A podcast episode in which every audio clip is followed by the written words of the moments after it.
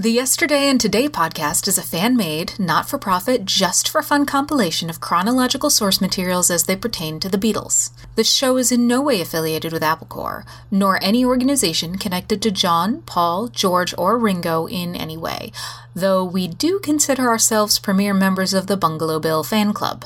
So kick back, turn off your mind, relax, and download the stream. We hope you will enjoy the show.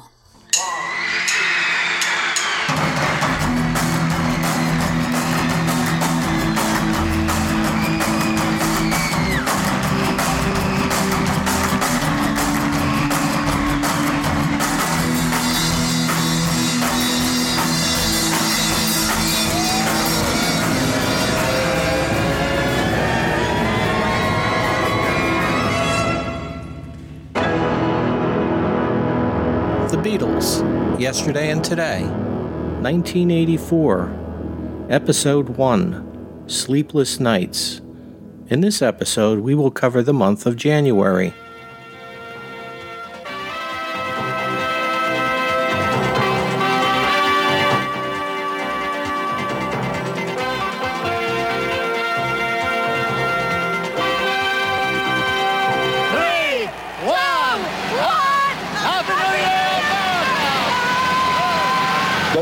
And Happy New Year. It's 1984.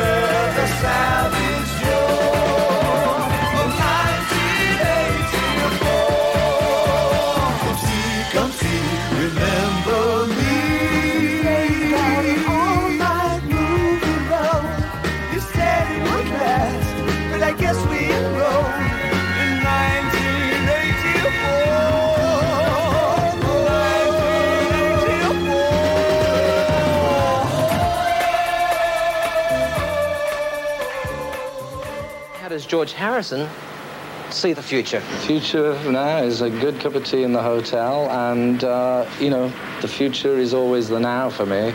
I just um, hope I can continue to live a little bit longer and uh, come more in touch with the reality that lies within us all.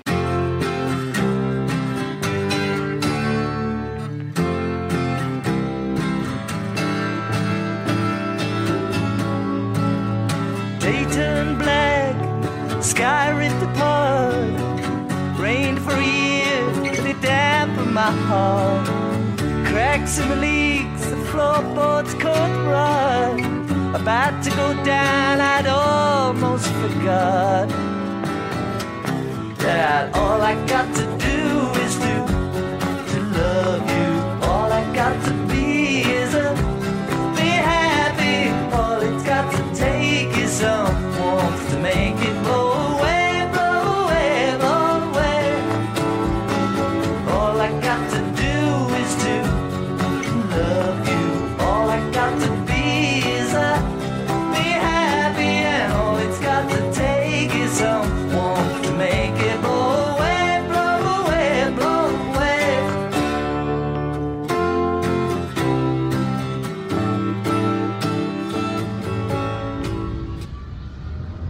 On January 3rd, Paul, Linda, and family depart London's Heathrow Airport en route to New York.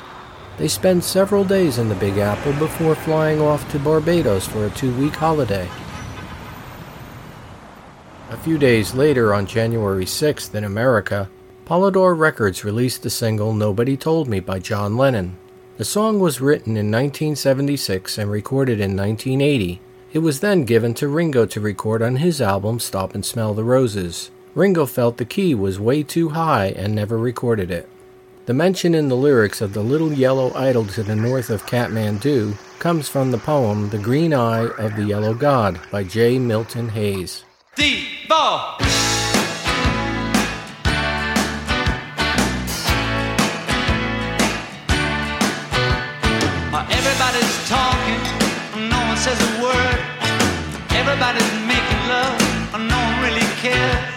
There's Nazis in the bathroom, just below the stairs. Always something happening, and nothing going on. There's always something cooking, and nothing in the pot. They're starting back in China, so finish what you got.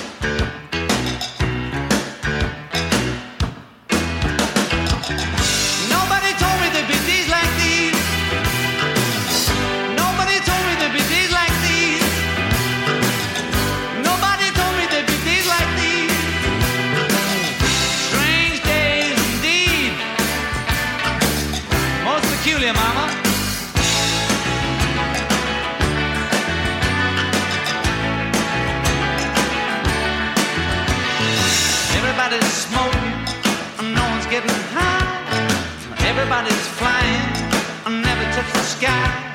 There's UFOs over New York, and I ain't too surprised.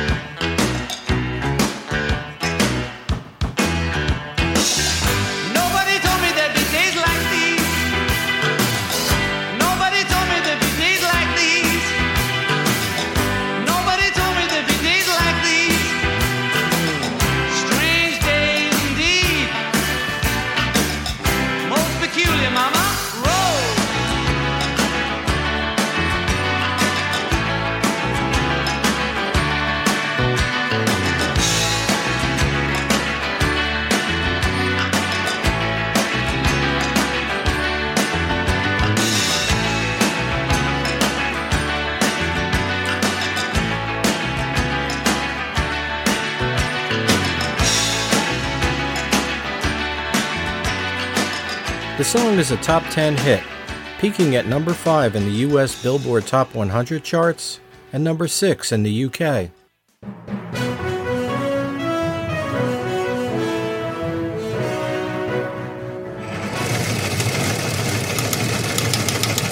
On January 19th, the long awaited album featuring six of the last songs recorded by John Lennon will be released by Polygram Records called Milk and Honey.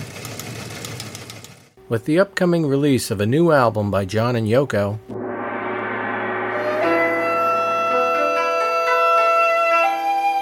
over in Tokyo, Japan, Yoko, still on holiday from last November, offers to give an interview for the BBC Radio 1 program on January 14th called Life Without Lennon with host Andy Peebles. December the 8th, 1980 is a day written into musical history. The day that Liverpool was deprived of one of its greatest sons. John Lennon was gunned down in New York. The world wept and still today finds the incident totally unacceptable. For his widow Yoko Ono and son Sean, life over the past three years has been full of pressures. social, financial, and emotional. Now a new album, Milk and Honey, gives us a chance to hear the six remaining songs completed by John around the time just prior to his senseless murder. Yoko Ono's invitation to Radio 1 to talk to her initially involved a trip to New York, but for a lady used to the nomadic side of a high-powered life, the venue turned out eventually to be her birthplace, the Japanese capital, Tokyo. After 18 and a half hours of flying and a good night's sleep, we met in her hotel apartment, high up on the top floor of the Okura Hotel, where she and John had spent so many happy times together. For both of us, coming together face to face for the first time since that fateful weekend, this was an emotional moment. A one, a two, a one, two, three, four. This here's the story about a house husband who, you know, just has to get out of the house. He's been looking at the, you know, the kids for days and days. He's been watching the dishes and screwing around and watching Sesame Street till he's going crazy. Woke up this morning, blues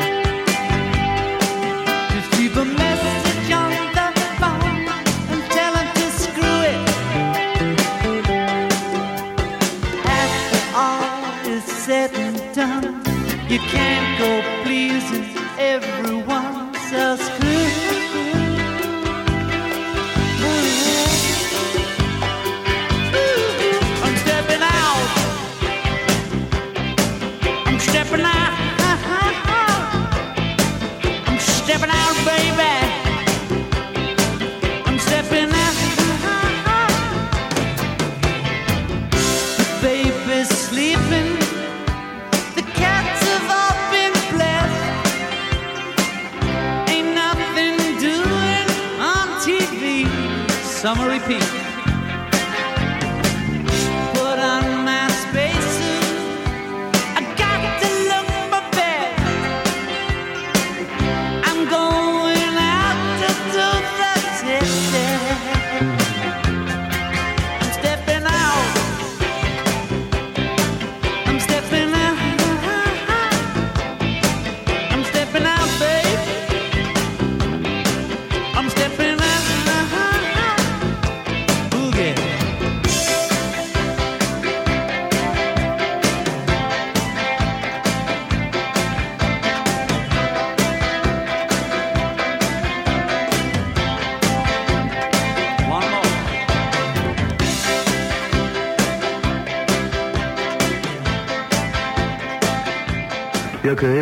Tokyo. Is it good for you, as somebody whose roots are in this country, to come back here to Japan and actually to spend time here in Tokyo? Uh, yes, Andy, maybe so, but uh, when I really think about it, to me, Tokyo now means John, you know, because it's John and the family kind of. I never wanted to come back to Japan. It was boring for me. I was brought up here and so many memories. And when Sean was born and John and I decided to show Sean Tokyo in Japan, the other route, so to speak, I was dreading it a bit. But when we came here, we enjoyed it so much. And the way I enjoyed it was through their eyes, really. You know, they were so excited. And so I thought, oh, good, you know, it's great. The family's happy, so I'm, I'm glad, you know. That's how it was. we used to always have little jokes, you know. And um, Sean used to always say, well, my, my dad's small, but uh, he's bigger than your dad, you know. The thing that I always remember about three years ago is that we came to visit you in New York and we had that wonderful talk in the studio and we went out for dinner. And I came back and I said to everybody, they were so happy, so in love, so obviously totally crazy about each other. And and this, apart from anything else, and I said you, to people, you don't understand. I was with them. We spent time with them. You've got to understand that John looked fit, looked happy, was incredibly creative. I mean, I remember him saying to, to me in front of you that he wanted to come to England and tour. Uh, that to me was the biggest tragedy of all. I mean, if I'd come and found him depressed and perhaps not so happy, then you would have said to yourself, well, this is dreadful, but, but there was no but, was there? No, there was no but. And uh, strangely enough, uh, maybe that shows how the world is now and uh, that um, people are so depressed and so cynical that they like to uh, maybe believe that there, there wasn't anything that beautiful. We weren't claiming that we walked on water or anything, you know. We were just claiming that we loved each other, but still people like to sort of knock that down, you know. So if that hurts them to know that some people were in love with each other, well, it, it's a, a very sorry world in a way. That the most interesting thing is that it was actually true. It was genuinely true and beautiful, and I was very lucky to have experienced it.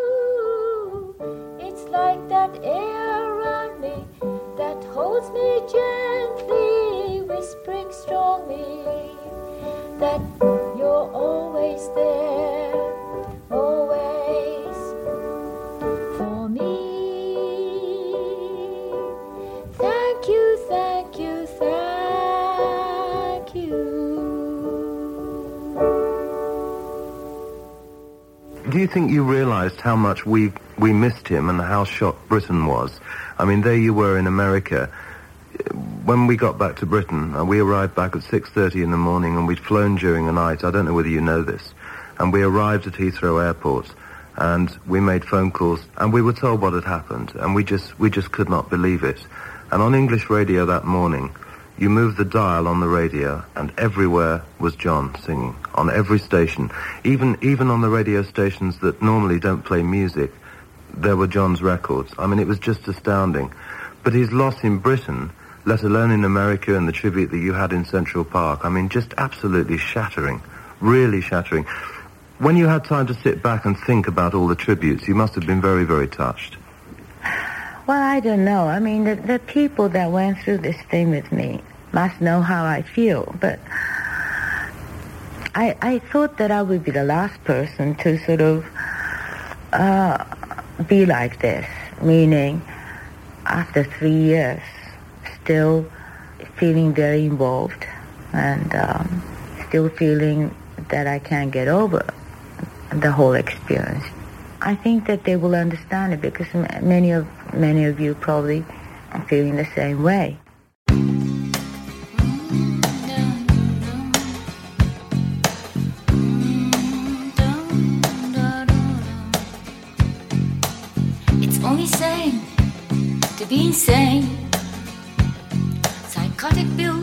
Castle, a neurotic lives in it.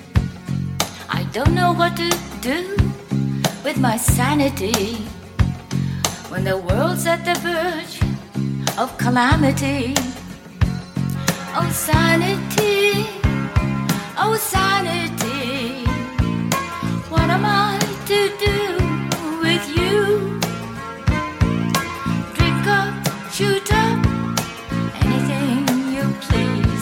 she's always standing behind me like a devil in hell. Sanity, sanity. Why don't you let me go? Let go, let go. Cut it out.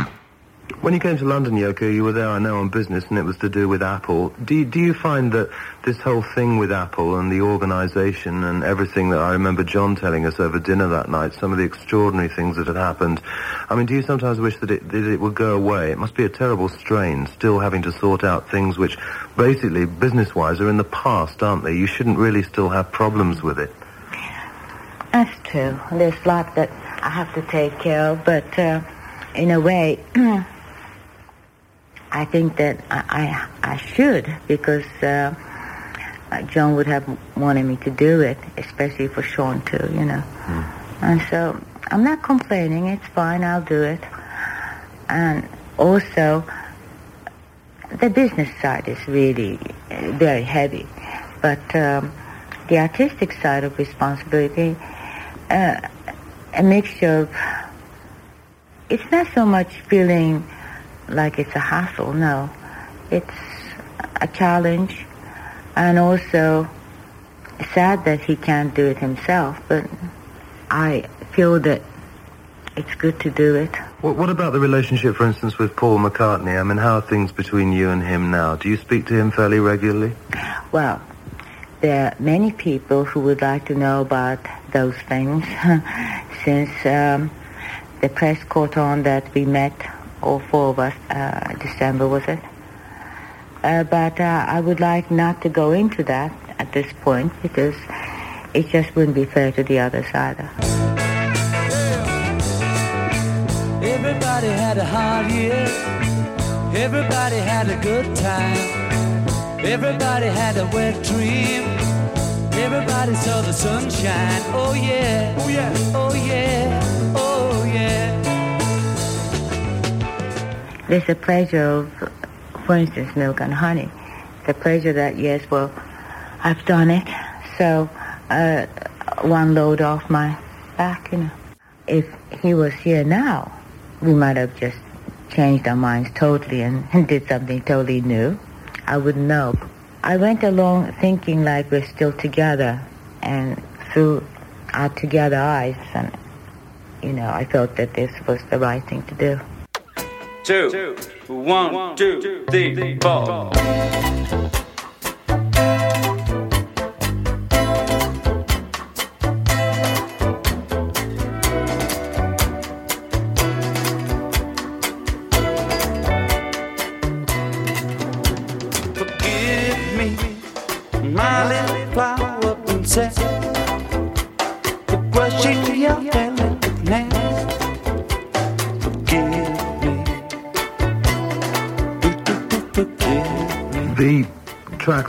I've had to listen to them, absolutely tremendous. I mean, they sound, they're very studio. You've got the count-ins and everything. When I first heard it, I thought, now that's really interesting. I wonder why Yoko perhaps didn't decide to cut the count-ins off. But, I mean, I can go back to the 60s when he used to count in every Beatles song live on stage, and that's Mm. exactly the feel you get. It's very, very good. What about the musicians? I mean, were those tracks completely mixed before you actually came to press up the album, which people are going to be able to buy very soon?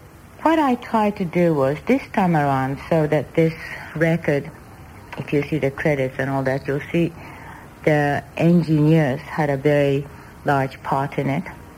Basically, what I tried to do was maintain John's way of thinking and the way he sings. You know, the singing was the most important thing for me.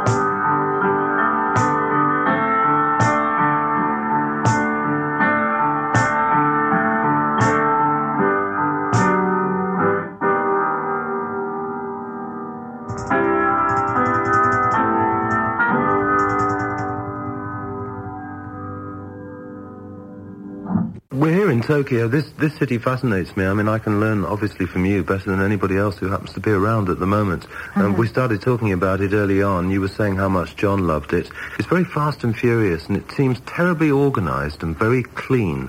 It's very bright and sparkling, and everybody here seems to have a purpose in life. Is that the way you see the Japanese as a race? No. um, it's clean, yes. Uh, there's a very quiet side of it, don't you think? I mean, for a big city and, and a very overpopulated city, you'll be surprised that when you walk around a city, it feels basically quiet.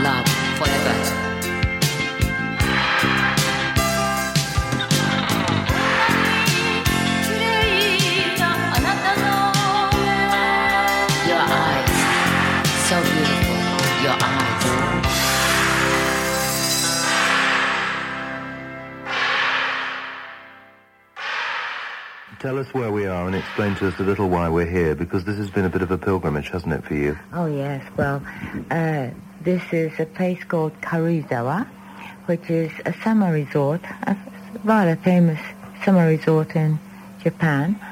And uh, John and I came here every summer with Sean, and we enjoyed the place very much. You, you were saying to us when we were coming up on the train, a marvellous journey which took about two hours, Mm. and which um, at one stage we had to change the engine on the train to Yes. climb up the steep hill and through, what was it, 15 or 16 tunnels? Yes. The air is rarefied to say the least, isn't it? Mm. We're pretty high up here. Well, we've never been here in the winter, and we were always saying that uh, we'd like to come here in the winter too. We, we never did, though. Nobody told me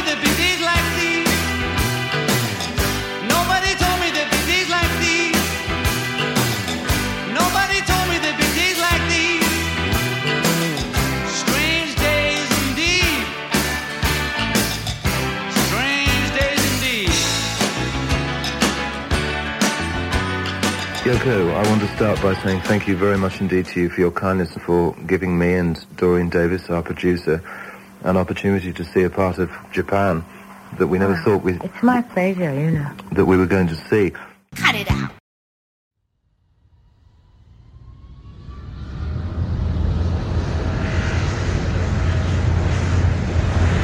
While Yoko was promoting the Lennon's album Milk and Honey, back in New York, the McCartneys fly off to the Caribbean island Barbados for a two-week holiday. Ladies and gentlemen, this is Captain Tobias Wilcock welcoming you aboard Coconut Airways Flight 3722 to Bridgetown, Barbados. We will be flying at an height of 32,000 feet and at an airspeed of approximately 600 miles per hour. Refreshments will be served after takeoff. Kindly fasten your safety belts and refrain from smoking until the aircraft is airborne. I'm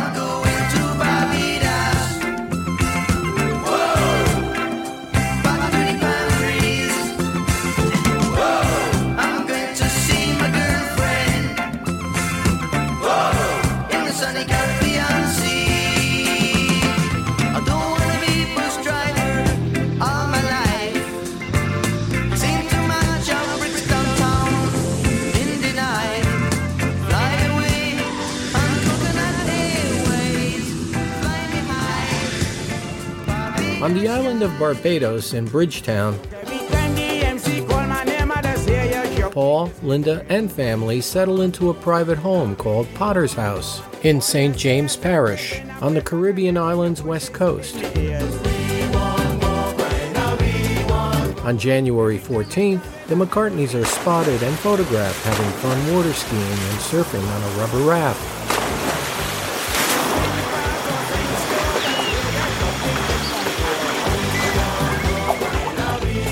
Then on Sunday, January 15th, to Barbados for some sun, but they ended up spending part of their vacation in court. The former Beatle and his wife pleaded guilty to marijuana possession after Barbados police raided their rented house and found less than an ounce of pot. The pot was found in McCartney's vacation home. Paul and Linda were fined $100 each. The McCartneys paid a small fine and then headed back to the beach. The news media didn't hesitate to cover Paul and Linda's misfortune as it came just four years to the day since McCartney's arrest in Japan.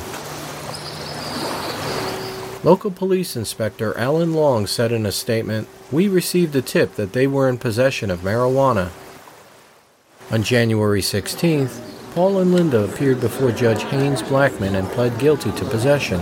Paul's attorney, David Simmons, tells the judge, Paul is a very talented and creative person. People who have this talent sometimes need inspiration.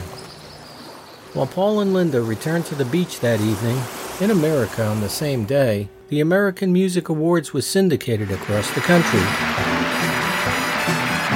Michael Jackson was honored with the American Music Award of Merit.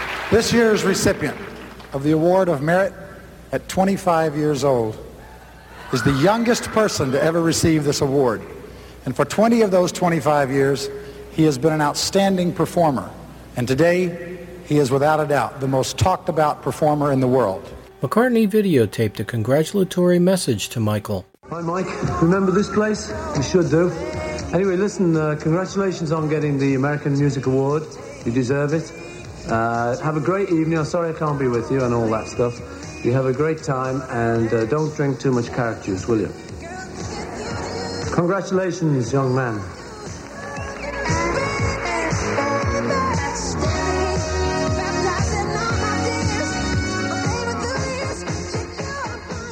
Over in Barbados the next day, January 17th, the McCartneys board a plane and arrive back in England at London's Heathrow Airport, where Paul is swarmed by reporters for comment. I was just um, caught with a small quantity of cannabis, for which I was fined 200 Barbados dollars.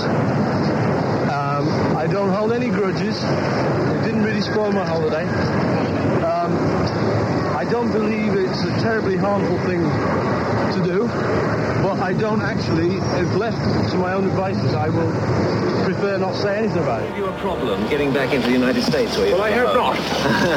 I jolly well hope not. Who shot- who shot you? Who shot you? Who shot I've no idea, Who shot you in the chest? I've no idea. You have trouble We'll have to getting cut that through from the the news. here?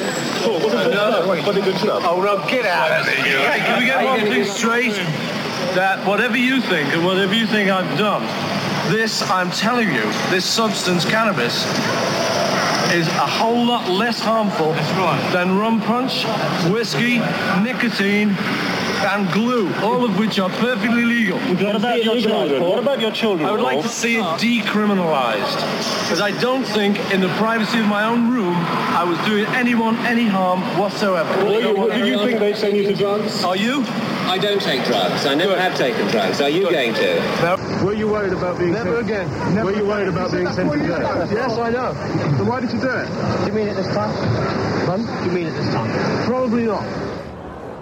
Paul, Linda, and family then proceeded to their private plane to take them home. As the McCartneys headed to their private plane to fly out of London airport, customs men moved in.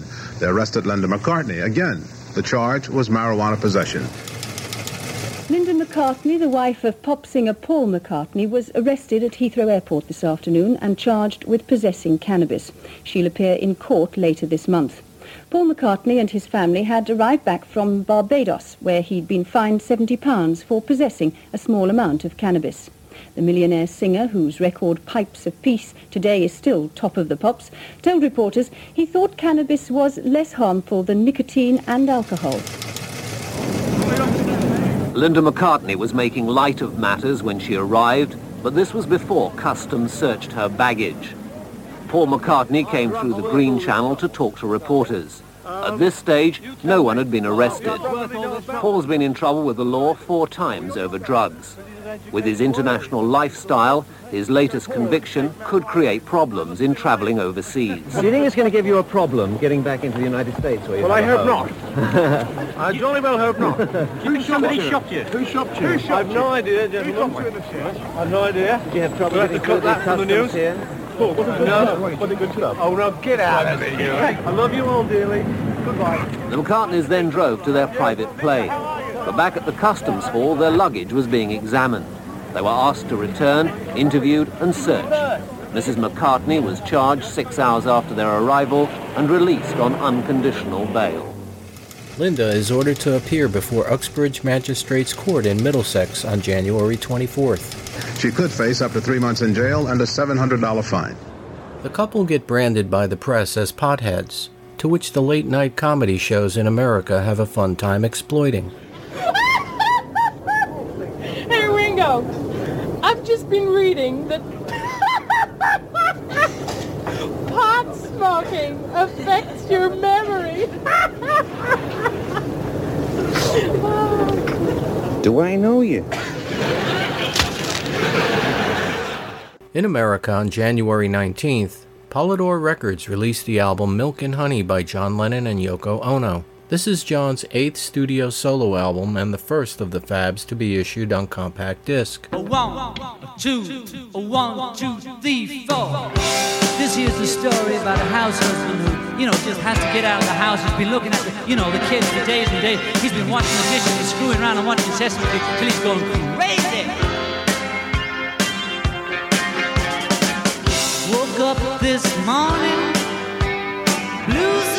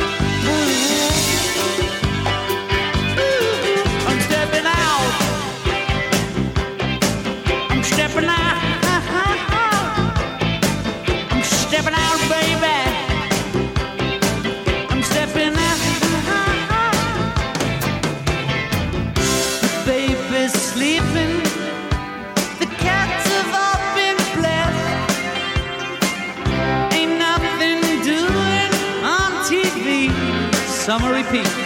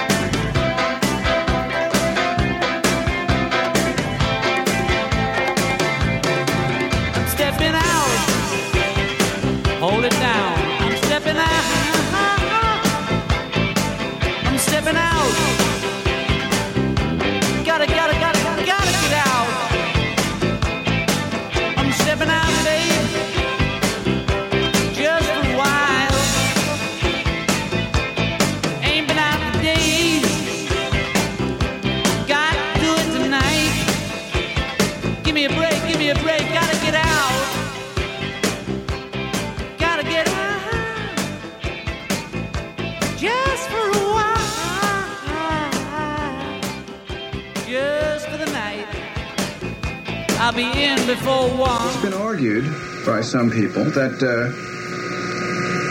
there's a sense in which it seems as if you're trying to prove something about your relationship with John at this record. Well, first of all, Because because you've been subject to all these attacks, these uh, uh, these secret stories, real life, seamy details, etc., etc. especially after that, you know, if those stories came out, I mean, I don't think they would have, you know, if John was alive. I'm quite sure they wouldn't if have. they had come out, then John and I would have said, especially John, because John was very concerned about those things, drop stepping out and let's drop sleepless night, because that would be misconstrued. Right. you know. Exactly. I didn't.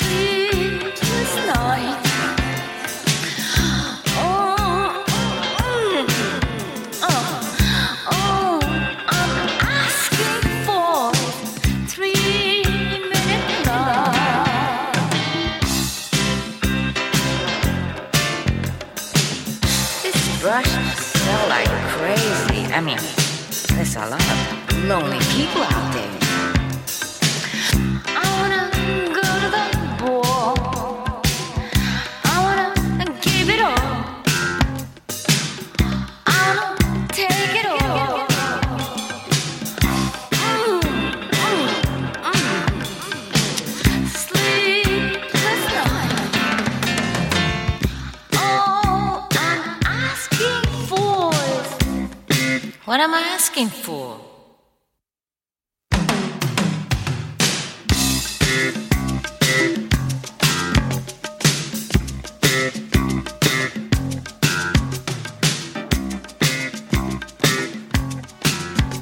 John songs, Yoko. Were they songs that you might have included on Double Fantasy? Were they songs that, that he'd already done, perhaps with a view to the album, which which would have been the follow-up? How how how do they come about being on the album?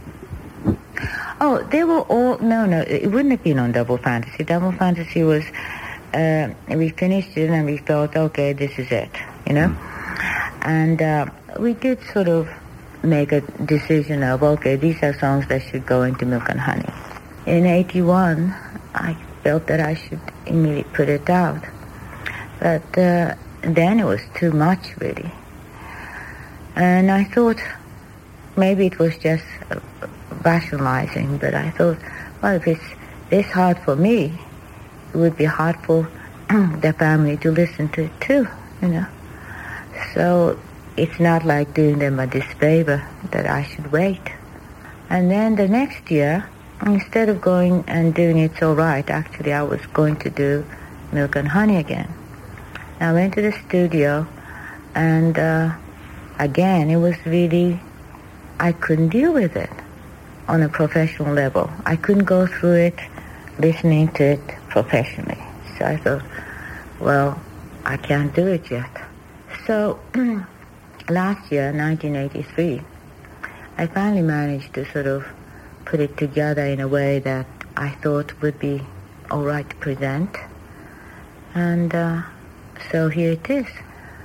But all the decision making was the hardest in this particular album, I think. Okay, let's go. Un, deux, eins, zwei, hickel, pickle.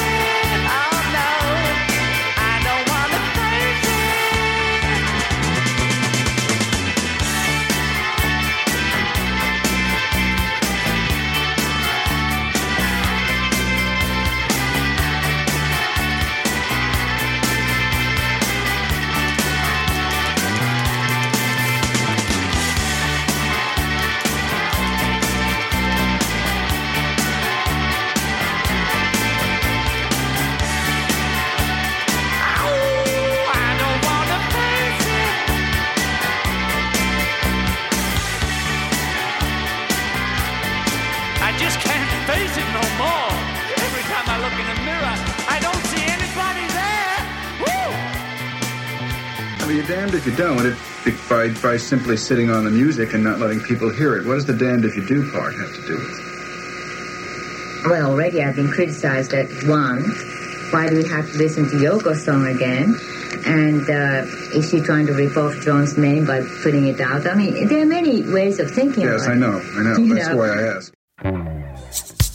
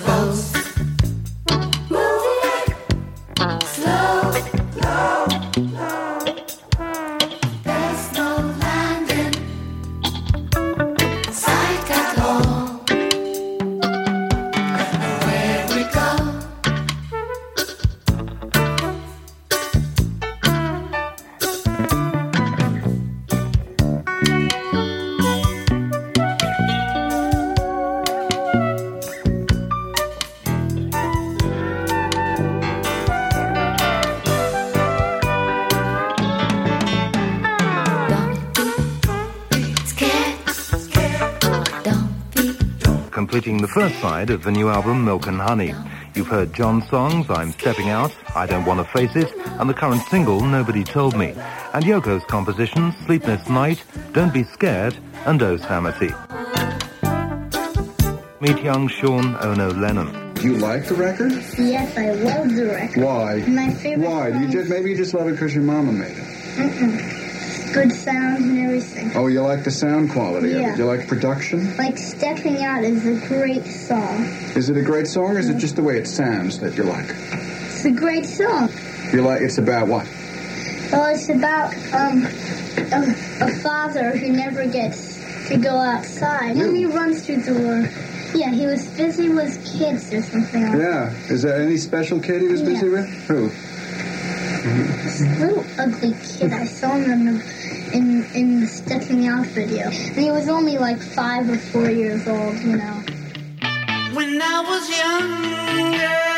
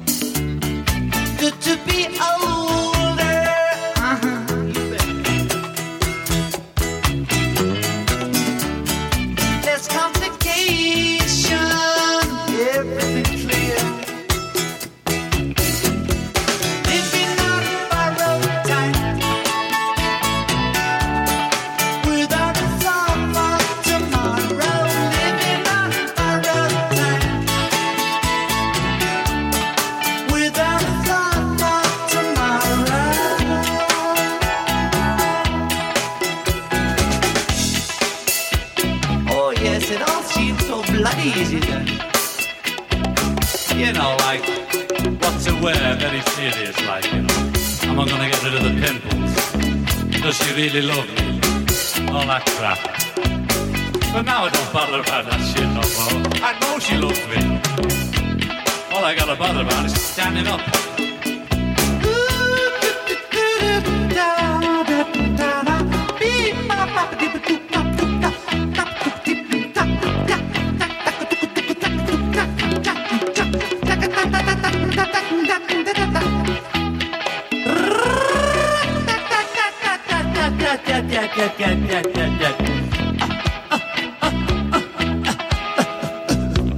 All right, you can get out of that.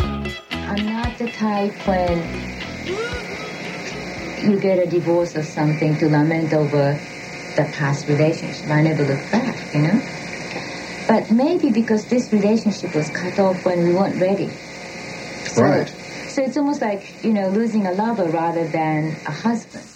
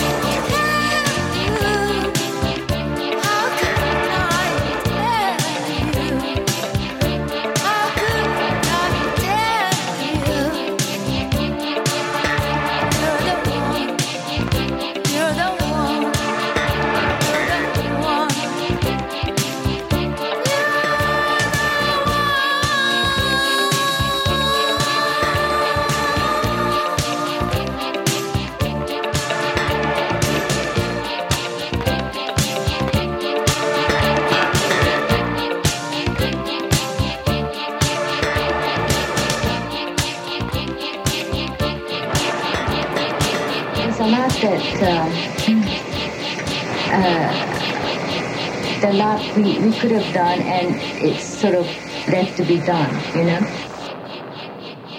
The album Milk and Honey peaked at number 11 in the US Billboard chart and number 3 in the UK album chart.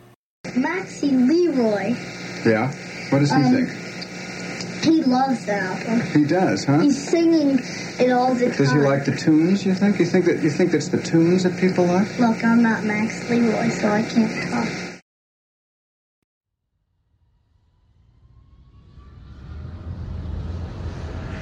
On January 22nd, Yoko and Sean leave Tokyo, Japan en route to London, where they catch a flight on January 24th, landing at Liverpool Airport.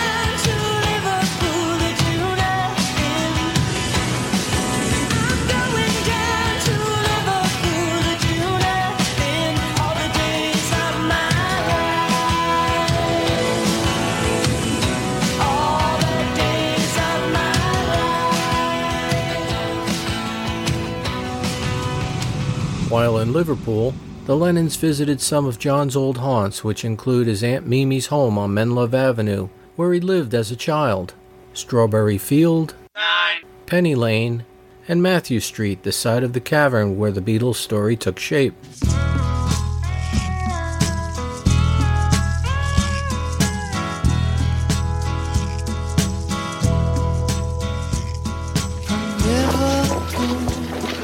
The widow of former Beatle John Lennon was in Liverpool with their young son Sean. For him and for the enigmatic Yoko Ono, it was the first visit to the city immortalised by the Beatles' music, and the fulfilment of a promise to take their son to see Liverpool. Strawberry Fields was the first stop, and although this was planned as a quiet and private visit, a posse of photographers had other ideas. The stroll down memory lane is not so easy when you're part of a pop music legend. Aunt Mimi's house, one time Lennon home, is now a venue for yet another photo session. They're places made famous by Beatles songs, but for Sean and Yoko nonetheless, this is a special sort of magical mystery tour.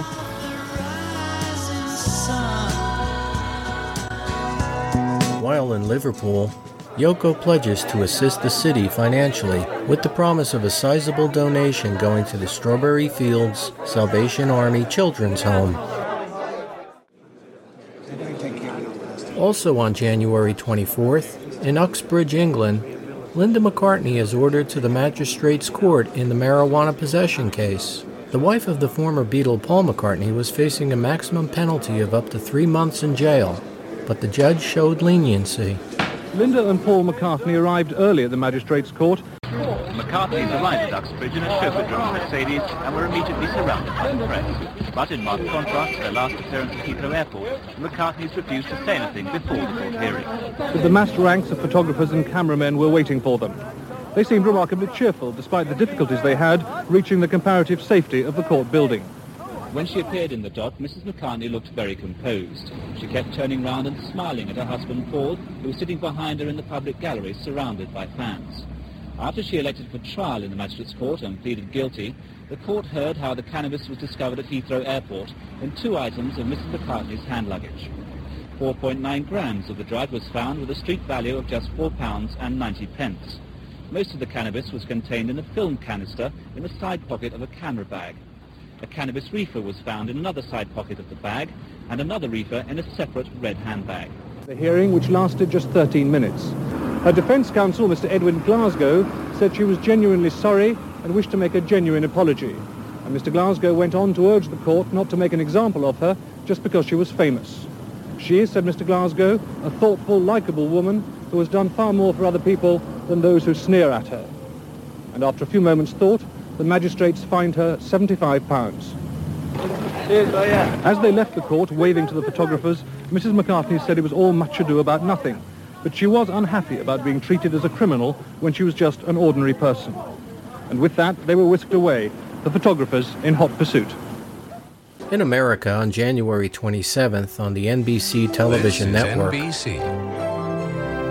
Paul McCartney appears in a taped interview on the program Friday Night Videos. Six videos will be a world premiere video from Rick James and Smokey Robinson, The Pretenders, our exclusive private reel with Paul McCartney, Uh, I, I like the idea of the, you do whatever you want to do, whatever turns you on, whatever comes to you through the great magic, you do.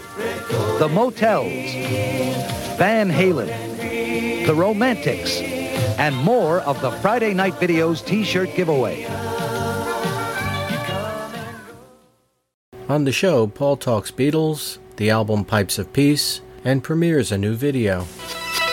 Our private reel tonight is the two-part conclusion of our exclusive interview with Paul McCartney.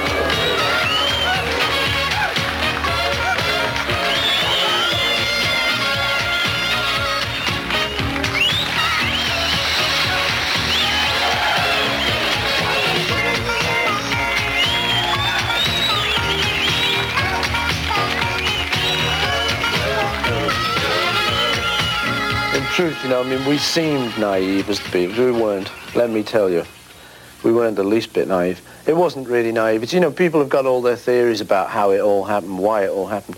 I mean, you take instances of uh, sounds on records.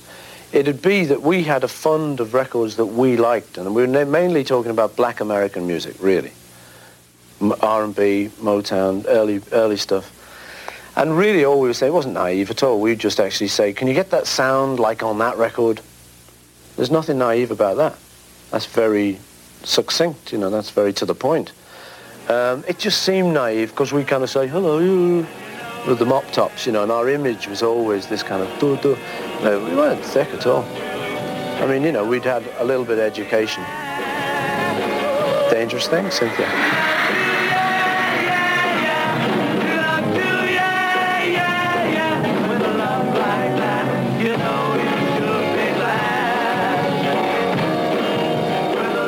The truth of the matter is when John uh, died, uh, it was so weird, I think, for everyone.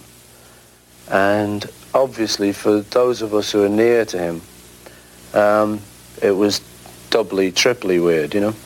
And uh, we were asked to comment on it. And, you know, you, you know what people wanted, you know, the, the great tribute. Yes, I can tell you, you know, and you look steadfastly into the camera. You tell 'em- but none of us could handle that. It was all too crazy, you know, to actually just get up like politicians and be terrific in front of the camera. And when I was asked kind of what it was, what my quote was, I said, it's a drag. And that was about all I could mention, you know, it's all I could muster. Um, and that, when you put that down in cold black and white, looks bad. You know, Paul McCartney on Astor's comment said, it's a drag. And off he drove. You know, it doesn't look like I actually meant it. How long are you going to last? Well, you can't say. You, you can be big-headed and say, yeah, we're going to last 10 years. But as soon as you said that, you think, you know, we're lucky if we last three months. I think it's good that uh, there is music around that's relevant, but I don't think it's essential to be relevant myself. I don't think there should be any uh, necessity to have to be relevant. But if you want to be, good luck to you and thank you.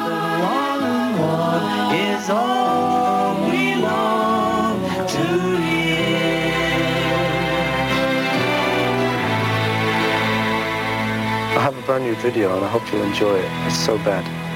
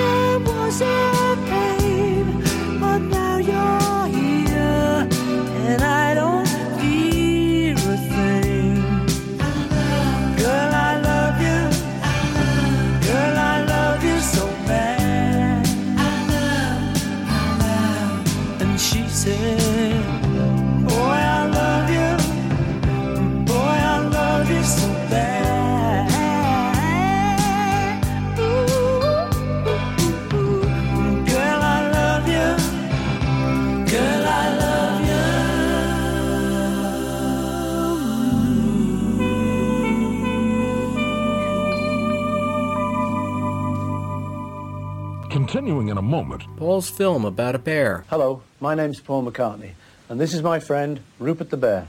Say hello. Hello. George attends a flower and garden show. We've got 35 acres of all laid out gardens. And Ringo goes to Washington. What song are you going to be playing with them? I've no idea. I've just arrived. Just arrived. They do run, run, I hope. Next on Yesterday and today.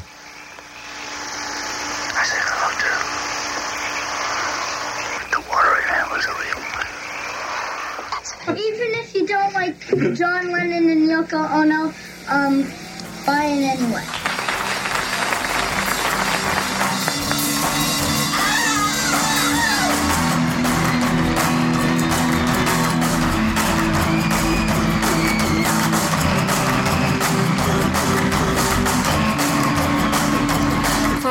Information or to contact the show, visit yesterdayandtodaypodcast.wordpress.com or email at yesterdayandtodaypodcast at gmail.com. Also visit at yesterdaypod on Twitter and search Yesterday and Today Podcast on Facebook. See you next time.